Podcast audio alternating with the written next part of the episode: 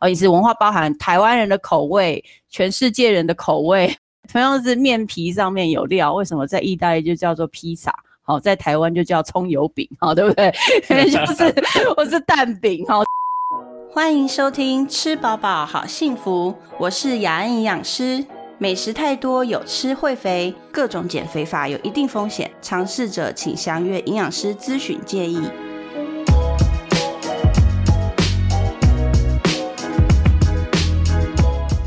大家好，欢迎收听今天的吃饱饱好幸福。我们今天呢要带大家去农场一下啊，没有，不是要带大家去农场。我们请到那个勤耕与读化农情的 Doser，他对农台湾的农业跟农场还蛮熟悉的。来，我们来请他介绍一下他自己。欢迎 Doser。嗨，大家好，我是 Doser，勤耕与读化农情的 Doser。谢谢雅乐营养师的邀请哦，来上这个节目。那我。本来就是在呃经营一个好农业的那个粉砖，然后自己也是在这个也是念农业的，然后对这个农业会有比较多的这个观察跟意见，那也希望能够跟大家分享，谢谢大家，谢谢。哎，我很喜欢，就是就是台湾其实念农业的人还蛮还我自己我不知道是我自己接触啦，就是很多像呃，因为我接触有一些师大的。呃，我们学营养嘛，然后跟家政就有关，所以家呃师大家政系的那个林如平老师，他他原本前身也是念农业的，所以就好像都会有一点点呃签签到这样，然后就这边有一些农业那边，然后还有一些念比如说昆虫的啊什么的，然后他也是跟农业有一些关系，我就觉得不知道，我觉得台湾就是农业这一块，我们觉得好像很远，可是又好近，然后可是我们像我台巴怂啊，就是。放假就要去田里面、山里面跑。那你自己是，你自己是，你自己是本来就很喜欢农业，这还是说你是从小长大，还是怎么样？就是你跟农业的渊源是什么？介绍一下，让我知道。其实念农是被生物老师骗，被生物老师骗了，真的。因为那时候，其实我念念农已经很，就是大学已经很久以前了。那那时候刚好。就是生物科技很那时候很夯嘛，然后每个生物老师都在说念生科以后已经前途无量，然后就就考考试，然后那时候又只想想要念罗斯福那一间大学，那就 分数到了就全填填都是农学院就填填填就填进去，嗯，那就就就进去了，发现好像真的不是那么一回事，之后又变成一日生科、中日科科，这样不太好。但是我们后来在。训练的过程里面，当然我们很多同学都会，嗯，他可能转系啊，或是重考啊。这在农学院那时候很多，农学院那时候在台大就是所谓跳板的，整个院除了除了医学，除了那个兽医系不是跳板系之外，几乎很多系都是跳板系。哦。那后来的话，因为我们久了之后会觉得说，其实。你看，呃，现在股票很多啊，台积电啊什么啊，说张周张周某赚很多钱，但是张周某不可能把他的 chip 拿来吃，他吃 chip 一定是我们种出来的马铃薯切成 chips 才能吃。我每次都讲这个双关笑话，大家都笑得很开心。对，为但是我们要让大家可以吃饱，因为你吃饱才是社会。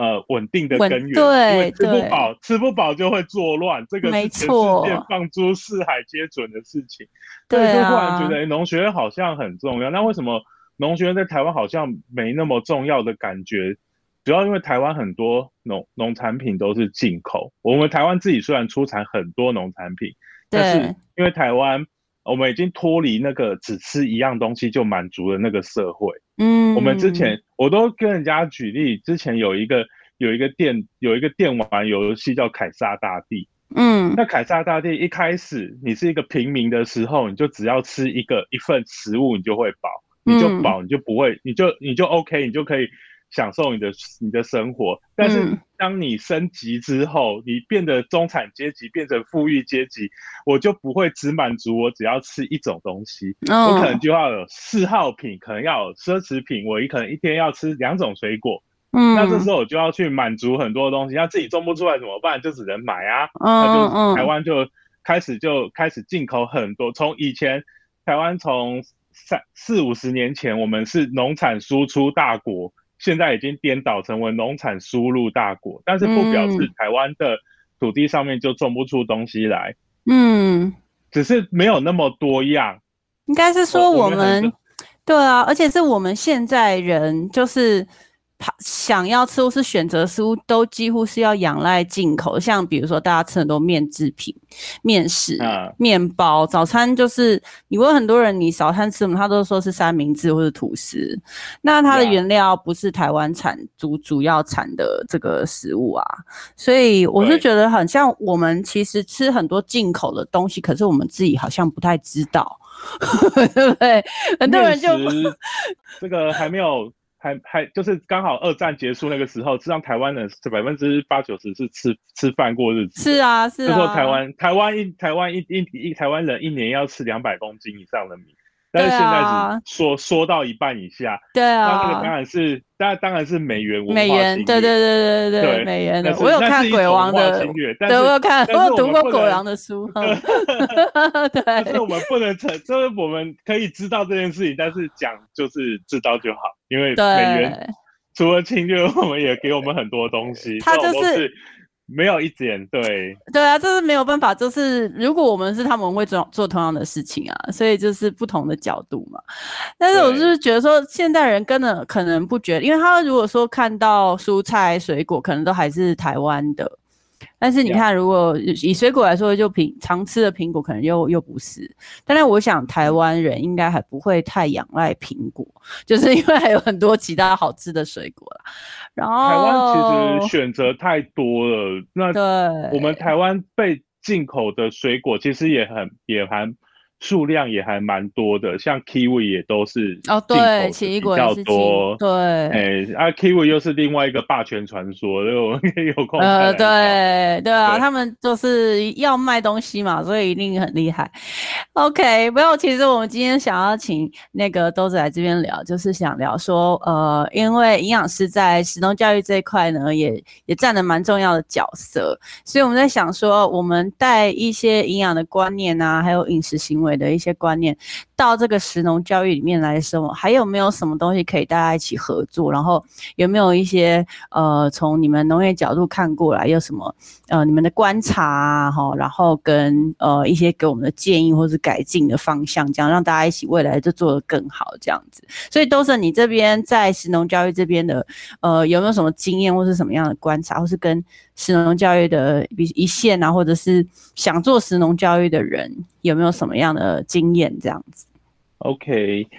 这个其实是很大的一个 issue，但是很多人都把它就是很 focus 在很就是尤其是国小的甚至幼稚园这样的一个食农教育。当然，当然这个很受这个这些论述很受日本的那个食育法的影响，对食育法的影响。那日本为什么会做这样的食欲？它主要是因为它的大人接触这些食的文化已经很，他其实是有的。它日本其实从小就从战后开始就有对吃这些东西，即使它被洋化，嗯，从明治天皇的时代被洋化之后，他们还是保持着一些很多日本人我要吃东西，这些东西有传统，甚至很多洋化的东西到了日本变成日本自己的东西，像咖喱饭。对啊，哦，那日本很日本很日本人对于这个文化的接纳跟转化，他非常的厉害，所以他变成说这些食，呃，吃东西对于他们来讲是一件很重要的事情。那在台湾来讲的话，吃东西变得功功能性可能比文化性要高很多，但是大家不承认，大家都觉得我们文化度哦，吃的文化一样很多，你讲吃你就会端出很多东西来，但事实上那些。东西，因为我们长期把吃变成功能化的结果，变成大人们其实不太在意吃什么啊，就是你去吃的时候不会在意这个食材是什么，你会在意这个食材好不好吃，就是口味而已，贵不贵？对，那就是一个表很很对很表面的口味而已哈，对不对？对，他我不会因为吃这个东西就比就是说啊。我小时候就是在吃这个长大，然后我这个东西在对于我生命的意义是什么？嗯，几乎没有。对，那所以当然我们现在要从小朋友开始来重新建立这样的观念也可以，但是这个石农的在台湾呐，哈，石农的观念应该要从大人开始慢慢，就是重新建，这个整个社会要重新建立啦，你才会对整个呃，不管是在地的农业生产也好，然后我们进口东西也好，你就会用比较过开放的心去呃面对所有的食品怎么进来，然后这些。不管安全的问题呀，对啊，这些都是对你才会有更深的这样的认识。对啊，那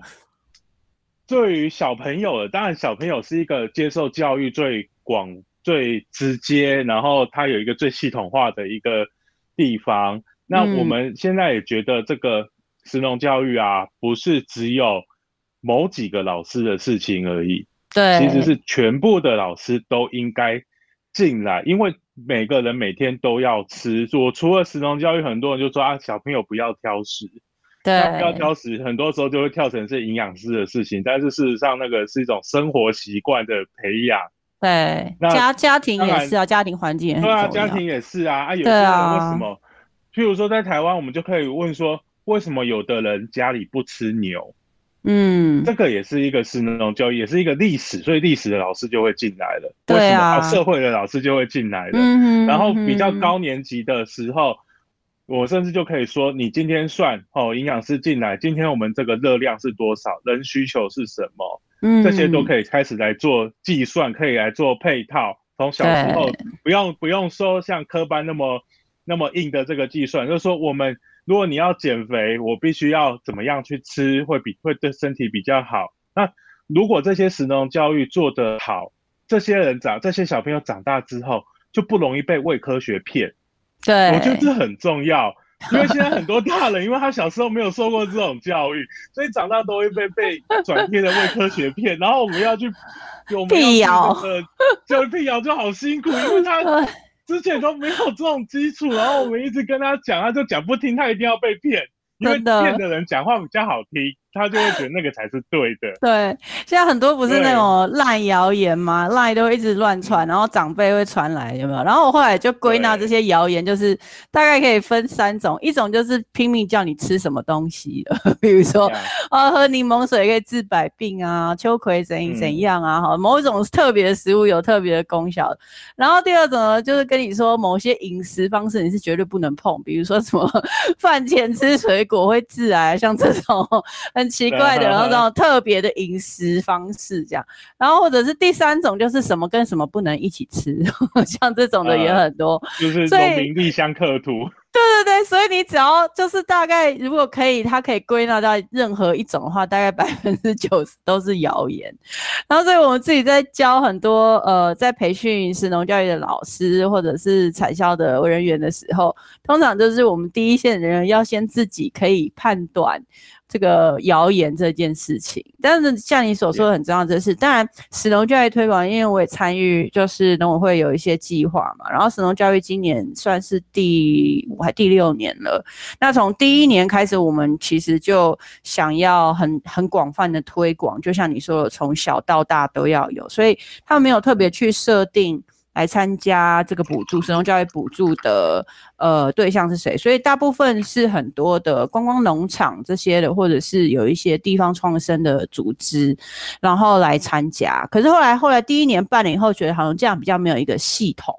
那所以呢，第二年就请师大的林老师一起进来，然后二三四年我们都是几乎 focus 在学校的部分。但是学校就像你讲的，一开始。当然，可能一个学校里面，当第一个校长要支持，然后有几个老师对这个特别有兴趣，那他才会有一些资源，然后我们再把它串联到可能他当地的农会也好啊，他当地的观光农场、当地的小农农夫啊，好，或者是鱼市场啊，任何这些可以给他们资源的，请这些农夫老师、渔夫老师。变成教室里的老师，或者是把孩子带到场域里面去做这样的连接，然后希望可以从这边再去做社区跟家庭的扩散，所以一直努力到第五年了。那我自己是看我们的成效，可能好像也还可以，因为 因为这个东西真的很难说，你知道，我就觉得好像到底要人数多 还是 要怎么样广，真的好难哦。然后你到底要怎么样去做一个呃评价，就是说我到底呃我们做我们付出了这么多钱、人力、时间，那到底我们想要看到怎么样的回收？你知道，就又也不是像我们投放广告，那买一个广告 多少人看到，然后有多少人 浏览率什么之类，这样就很难。这样本身也是石农教育很大的一个点呢，就是啊，因为它它其实这样讲，任何东西，像你如果像刚刚讲的，用农场的老师与副农副老师与副老师，其实他们。做石农教育很大一个目的，还是我要他还是要当 sales，他还是要卖他自己的东西，或者他卖他自己的服务。那这个情况下，他做石农教育，变成他有一个目的性。是，那人家就会觉得啊，这个东西商号去，当然有的会包装的很漂亮，就去我去那边玩的很开心，然后有有一些收获，然后回来。那可但是有可能小朋友第二天起来又忘记了。哦，这是有可能的，这是有可能，就是一个放烟火式的的教育的内容，但这不一定是错啦。哈。那我们比较呃，如果像日本那样的方式的话，其实是它是在呃你的不管是学校或是生活当中，都因为它跟文化是绑在一起的。台湾跟日本的呃一个比较大的不同就是，台湾其实有很多种文化可以交织在一起，不像日本，它就是。它是单一民族、单一文化，但台湾是多民族、多呃多民族、多文化，没错。然后你看，像我们去，像我有一次去呃南澳，哦，那南澳那边都是泰雅族，那他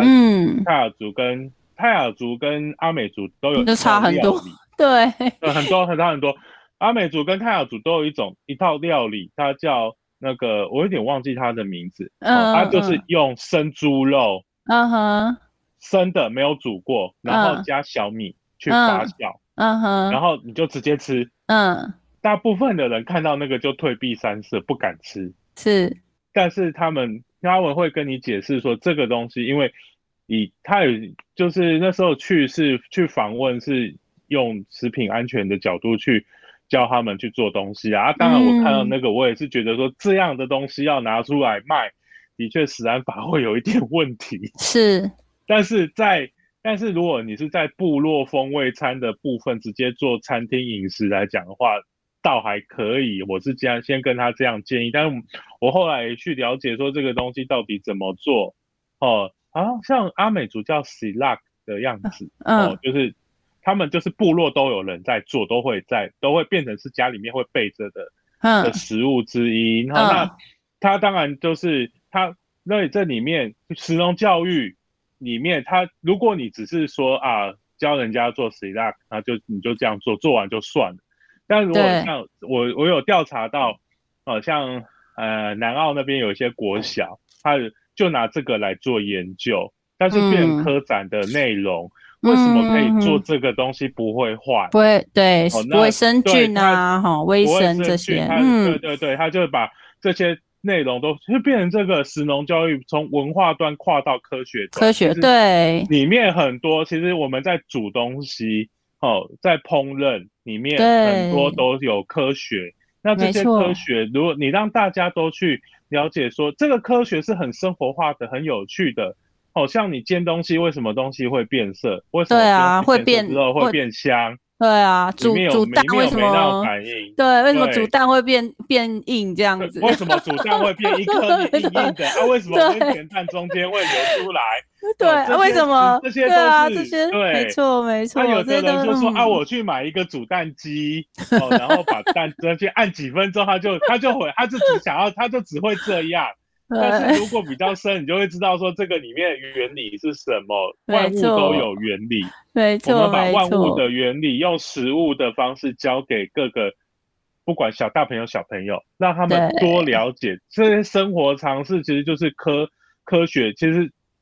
石农教育就是一左手是科学教育，右手是文化教育，这个两者不可偏废。但是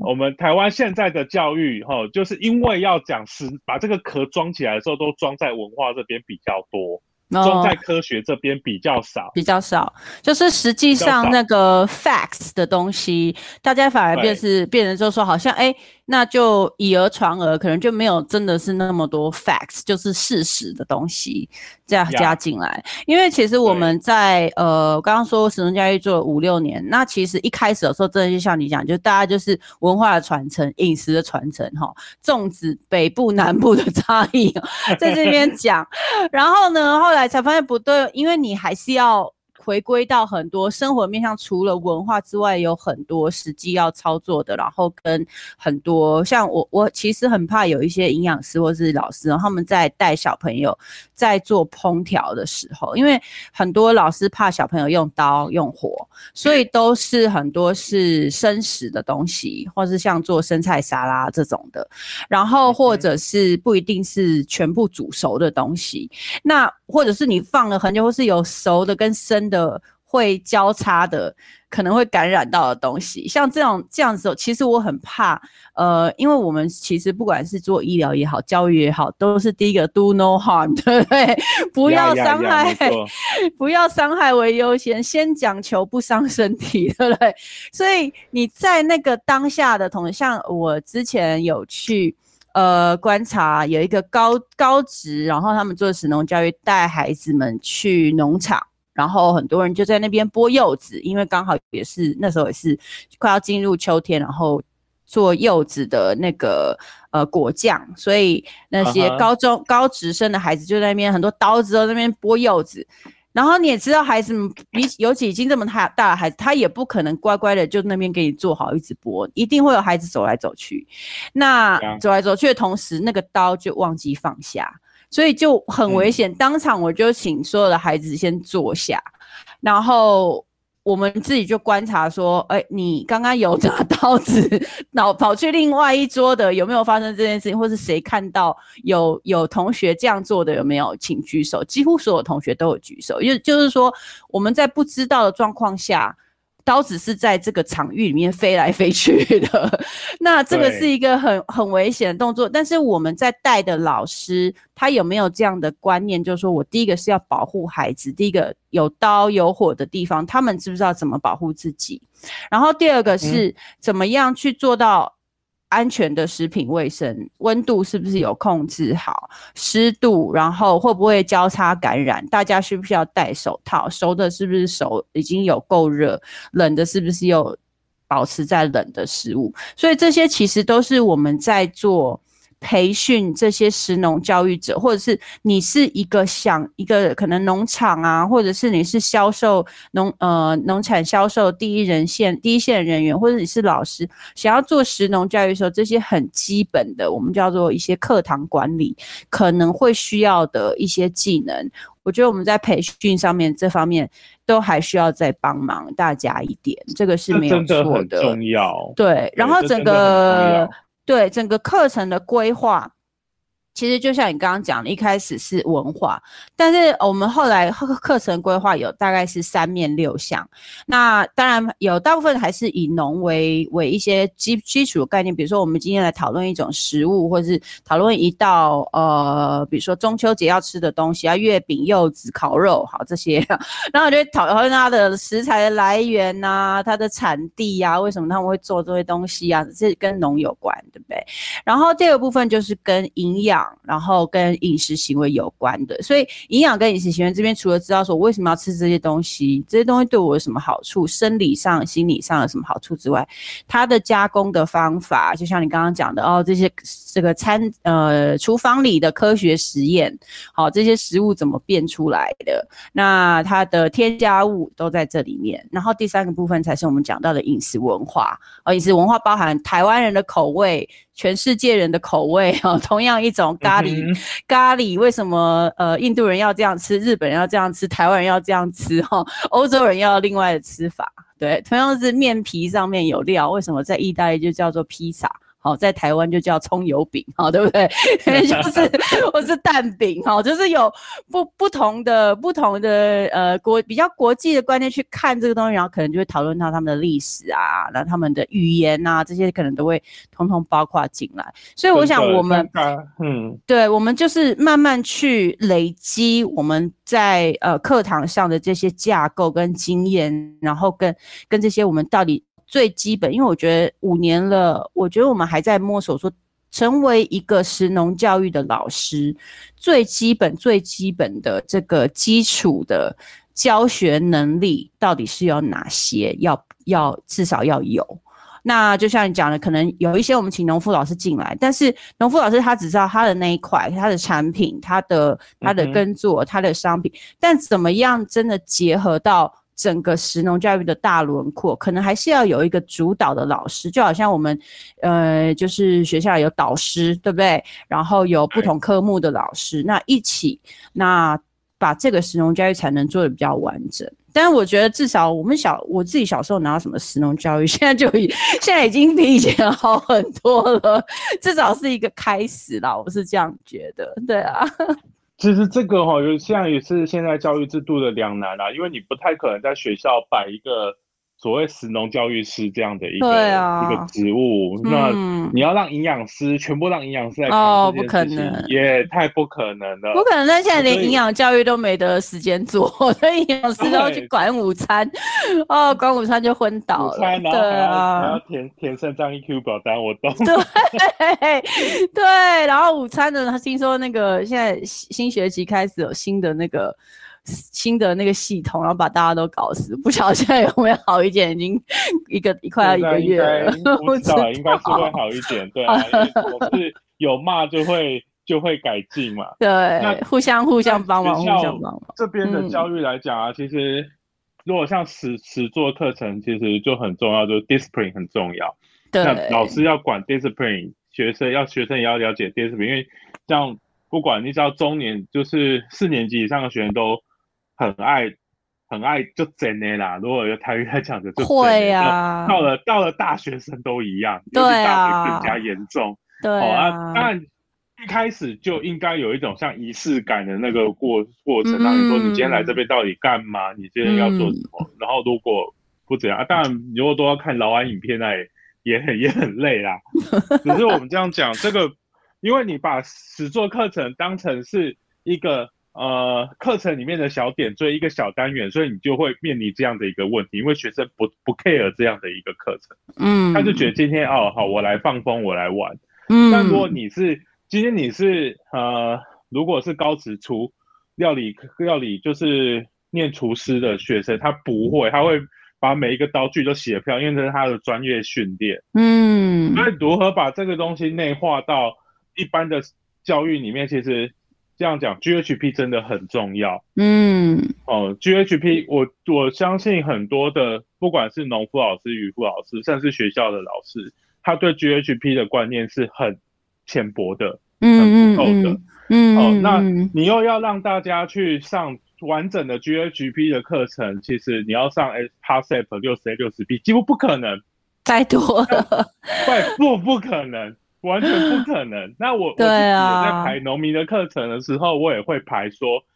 呃，我要 training 一个农民，那我当然我会需要上让他上那个 GHP 的课程。那我就跟呃跟来的老师说，拜托老师一天的时间把 GHP 讲清楚，然后这个 GHP 在贴在他在呃不管是在包装厂，不管是在厨房，哦，你要。做到哪些东西，让你的东西出去是安全的，让你的人在里面操作是安全的，这个概念让他有。那风险的那些东西，基本上是专业的就留给专业来做，因为你食品厂那些，我们先不要去扯食品厂。哦，对，一般家里的厨房哪些观念是应该要有的？为什么要这样做？其实你让。很多人去理解这件事情之后，他回去他会审视他自己。哎，我原原来我们这样做是错的，原来我这样做这么随便。对，哦，像伸手不混合啊，很多人回去家里面做菜，当然都拿在一起。哦，而且就是很多人对。对，很多人就是他自己其实是一个代言者，然后就是他是摸对。C 的，再去摸手的，然后觉得有我都分开啊，我都有分开，可是他就中间都没有去做一个洗手或是隔离啊有的。时候就是他也是，有时候是在拍摄，然后他就觉得这个画面要流畅，所以他就这个动作就可以省 略不就继续要做。但是那个都是很坏的榜样，没错反食农教育，那个有时候变成反食农教育。有时候我看很多那个料理厨师料理的那个，像什么《新南大主厨》那种节目，真的我觉得有时候他们就是没有在 care 这些，然后 就是很多是那种不是很卫生的有可能是示范。这个有那个，如果是电视节目啊，有可能是剪掉了，哦，有可能，有可能，有可能是一个镜头一个镜头当中切换过程当中把它剪掉。啊，如果直播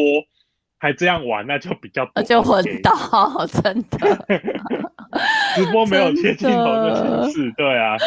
对啊，所以诶，很多可能可能很多呃，不是农业相关或是营养相关的，可能不晓得什么是 GHP GHP，你跟我们说一下你们你们这个怎么做的，好吧？GHP 其实就是如果不要讲英文，讲中文，因为讲英文嗯大家听不懂，就是良好卫生规范。嗯，那其实就在你在操作食品的过程，不管你是生鲜的，是加工的，你要煮嗯东西，要处理东西，你要保持整个环境的清洁。跟不可这个清洁是你从你的双手开始，到你的你要处理的东西，然后它的所接触的哦，如果我在厨房里面来讲，就是我的砧板、环境、刀具，对哦，对，然后在你在处理的 process 的过程当中，哦，要遵守怎么样的规范，让生的哦，就是让你的污染的风险降到最低，因为我们都希望东西煮出来是要好吃，不是要吃进去要让你拉肚子的。对，如果你吃进去，希望你吃进去要拉肚子，你就不需要遵守任何 GHB，很容易微生物就会让你长。啊，GHB 有一个很大的观念就是，厨房里面的危害很多，你眼睛都看不到，因为微生物在长，你都看不到。好对，真的让你长到你看得到、闻得到黑东西，哇！真的，你要，所以我们要事先要能够，你用每一个好的动作，你就可以避免，因为这个就是 GHP 都会讲到栅栏观念嘛，因为微生物不会一下子就忽然长很高，对你用，一个一层一层的的方式，你做一个好的动作，就是做一个栅栏，一直一直一层关，它不可能全部哦那么厉害，全部全部冲过去。那你栅栏放的越多，它被压抑的程度就越高。那有很多人像说拿出来放在那边退兵，然后退兵退到自己不知道，很多都是 自己的操作上面的这个，就是就是就是自己对自己的认知不够啊。食农教育其实对于煮东西好、操作，因为生鲜的农产品啊，我们这个 GHP 在是在等于说是在采采收完之后所要遵守的。那在嗯采收前，哦，有一个也有另外一个，哦，就把 H 哈 handsa 就改成 A 就 agriculture，哦，嗯就是良好农业规范。嗯哦，那嗯良好农业规范是在田里面在规定的，哦，那田里面会不会有污染的情况？可能也会有。也会有，那田里面嗯田里面污染的情况怎么样，会危害到后面呢？也许是农药的问题，嗯，也许是虫的病问题，，嗯，对，也许是病原菌的问题。像美国，因为欧美比较在乎 GAP 啦，因为他们很多都生食，所以对会有很多像退伍军人菌的问题，像对，呃像沙门杆菌的问题，哈，这些问题都会随着生食进入到他们的，因为这生食已经污染了，采收的时候就污染了，你后面 GHP 做再多也没有用。也对对对，对，没错就是前面就要保持，对啊因为像要保持洁净，到后面没才会错 OK。美国有很多那个就是大肠杆菌污染果汁哦，对，我们果我们那汁哦个驻泰驻泰代表好像也是在泰国中了 O 一五七，哦，天哪，然后在那边拉了拉了拉到不成人形，赶快回对来休养。啊，对对啊，你看个成年人都这么严重了，何况是就是在美国，就是呃有 Food Safety Act，就是有呃特别的这个法规规定这一块，就是因为有因为你刚刚我刚刚讲那个果汁，好像也没有很很很很早以前，大概是一一九年九零年代后期啦，两千年好像还有，就是他那个给小朋友喝的苹果汁，然后就小小的那个利乐包那样，然后结果喝了以后，然后小朋友就就拉肚子，然后就走了，因为那对小朋友来说是很大的这个免疫的伤害，这样，然后就走了。那所以后来才会有这些很严格的法律，就是。一定要再去去了解说为什么会这样，然后你知道他们为什么会发现，在苹果汁里面为什么会有大肠杆菌？你知道吗？很夸张，因为大肠杆菌是大概是在呃牲畜类的粪便里面才会有。那你想说苹果汁是从苹果来的，苹果是从苹果树、苹果的农园，那为什么会有大肠会有牲畜的粪便呢？原来是他们就是。用同样一个集水源地，然后上游因为有非常大的这个呃畜牧业的这个畜牧场，对，那就污染，对，废水污染，所以变成苹果就会有污染，然后它可能在采收前就已经污染了，采收后到工厂它可能又没有特别好的一个处理，所以就变成呃有那个病原菌就进到了这个苹果汁里面，所以这个是。很就是当时被大家找出来，真的是觉得很不可思议的一件事情，这样子，对啊，所以台湾，我想我不晓得，我们小时候都是一直听，好像拉萨加拉萨多这样子，可是不是这样好吗？真的，因为我觉得很担心，就是免疫力不全的人，然后老人跟小孩。如果他们又吃到这些已经被污染的食品或者是食物，那真的是一发不可收拾。那你看，我们很多做食农教育的场域都是老人跟小孩，对不对？刚刚讲了，就很多都是老人小孩，所以我觉得这一方面真的是大家要特别的呃去注意一下。就是我也不晓得台湾是不是有规定说，我知道厨厨师或者厨房工作人员应该都要有这样的。好像卫生讲习嘛，好像几个小时，要规定有要，嘿，对，可能食农教育我们还没有规定到那边，但是希希望这是一个建言，就是大家我们需要找到食农教育这些我们老师，或者是甚至你要实施食农教育的这些人，他必须要有一定的像呃 GHP 这样子，就是。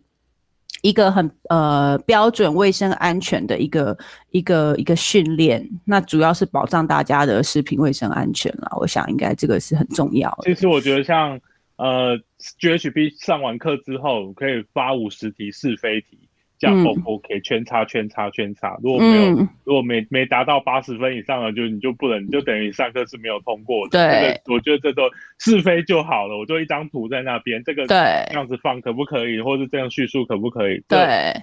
因为很多人上课就上课，他是后来没有就没有啦。其实他就上完就坐在那边一天。对啊，而且我觉得真的，而且我觉得应该要就是一直 update，就像我们。医护人员都有，或是教练，我们都要做那个 CPR 的 training 嘛。那 C CPR 的那个证照啊，是每两年或是每三年就要换一次的，所以你就要去，就是你就要去玩那个安妮那个假人有没有？然后半个小时，然后没有忘记。对，然后你要考试，因为当场那个教练就会给你考试啊，一分钟你可以压几下这样子啊之类的。然后就是要确定你还是记得这件事情，不然到时候真的发生什么事情，你根本就。无用武之地，那你怎么能叫你自己是一个医护？对，因为我看很多人，他们呃生活会接触到非常多的技能，但他没有经过再教育，因为他可能不会天天用这个技能，天天用这个技能，他不会忘记。对，但你如果说我三，我只是啊好几个月才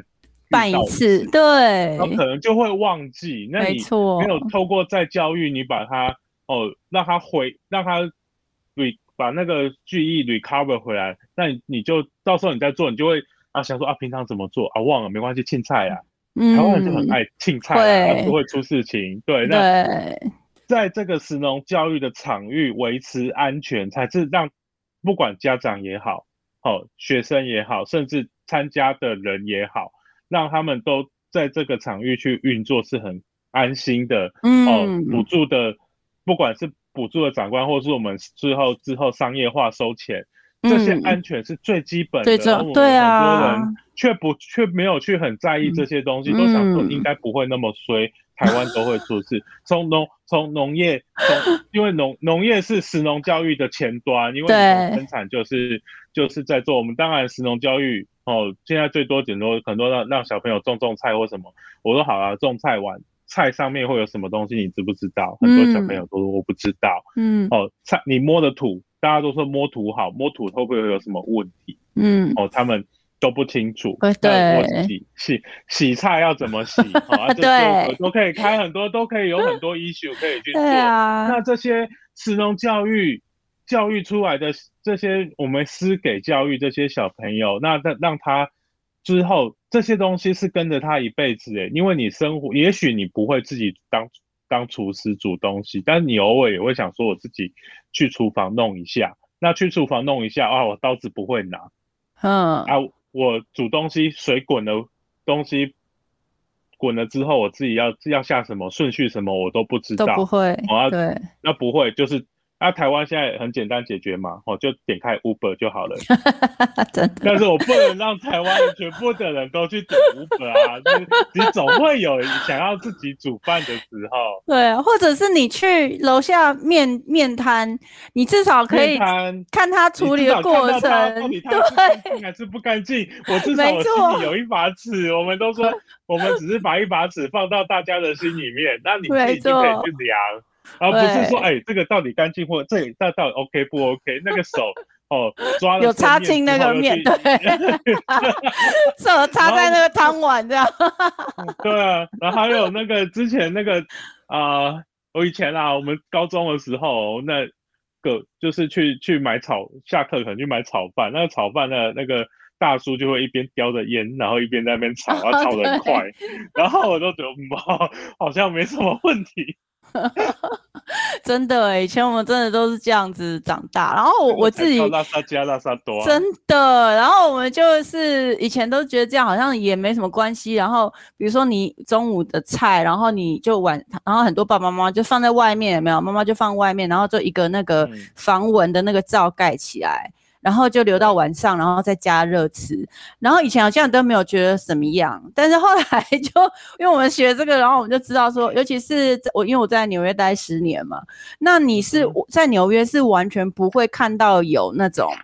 像呃台湾有卖那种橱窗卤味啊，或者是 夜市那个食物就只摆在室温的那种东西，就是它一定是。呃，下面要么就是有个加热器，或是保温器，或者它一定是在冰箱里面，它不可能让这个食物。保存在五度到呃四十度中间这个温度，绝不绝对不可能有这个室温。所以像我们那个像我们超商里面的那个御饭团啊，它现在保存是十二度到十五度嘛。其实，在美国的话，在纽约至少我知道在纽约是不合法的，因为 它是不能把食物保存在那个。算 package food 吧，它那个一样 package food 吧。一样一样，对，就是不能你你呃呃，就是冷藏的食物，呃，freezer，呃。叫做 fridge，就是放在冷藏的食物，一定是五度以下，所以不可能。预饭团就没有人就硬了啊，对啊，所以就是觉得，我其实觉得，呃，就是我们可能它当然啦，因为我们要能保存在十几度的那个之前，要做了很多的事情，比如说它的饭的处理啊什么，当然还有呃它的那个食品添加物的处理，这边盐啊什么去比率啊什么这些，可能就已经有。不同的处理，所以让它在还没有到那个呃新鲜冷藏的那个十几度之前，它就已经做到生菌数已经是非常低了，所以它在那个温度下，它也不会繁殖的很快。但是在在美国是因为没有没有很多人要吃饭团嘛，所以 所以就没有这个事去日本料理店才有。对对，你不然就自己回家自己弄嘛，所以就是。就是他也没有这个市场，就没有人去研究，对不对？所以他就是我们是看不到，就是五呃呃大概呃温度五度到四十度之内就室温下的东西。所以你回来台湾夜市，你看都觉得哦，这能吃吗？就会这样子。但是后来我回来搬回来，现在也十年了，也还蛮习惯的。就是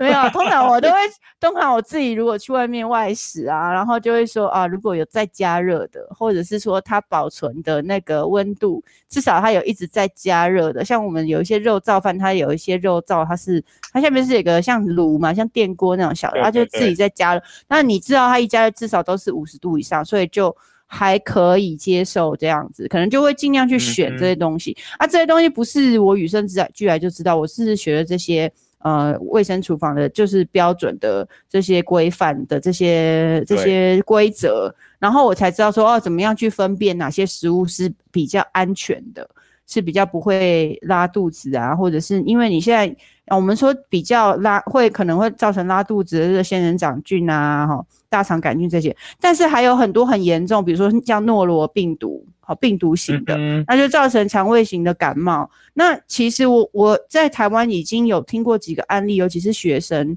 那他就是呃国中生，我听到国中生的案例，然后就因为是诺罗感诺罗病毒的感染，然后就走了。所以这个是可以到很严重的，所以大家不要想说哦，我就是不干不净吃了没病，就是一个拉肚子，不是只有拉肚子这么简单。对，有时候身体就是没办法承受这样子的压力，所以在这边再提醒大家，嗯，因为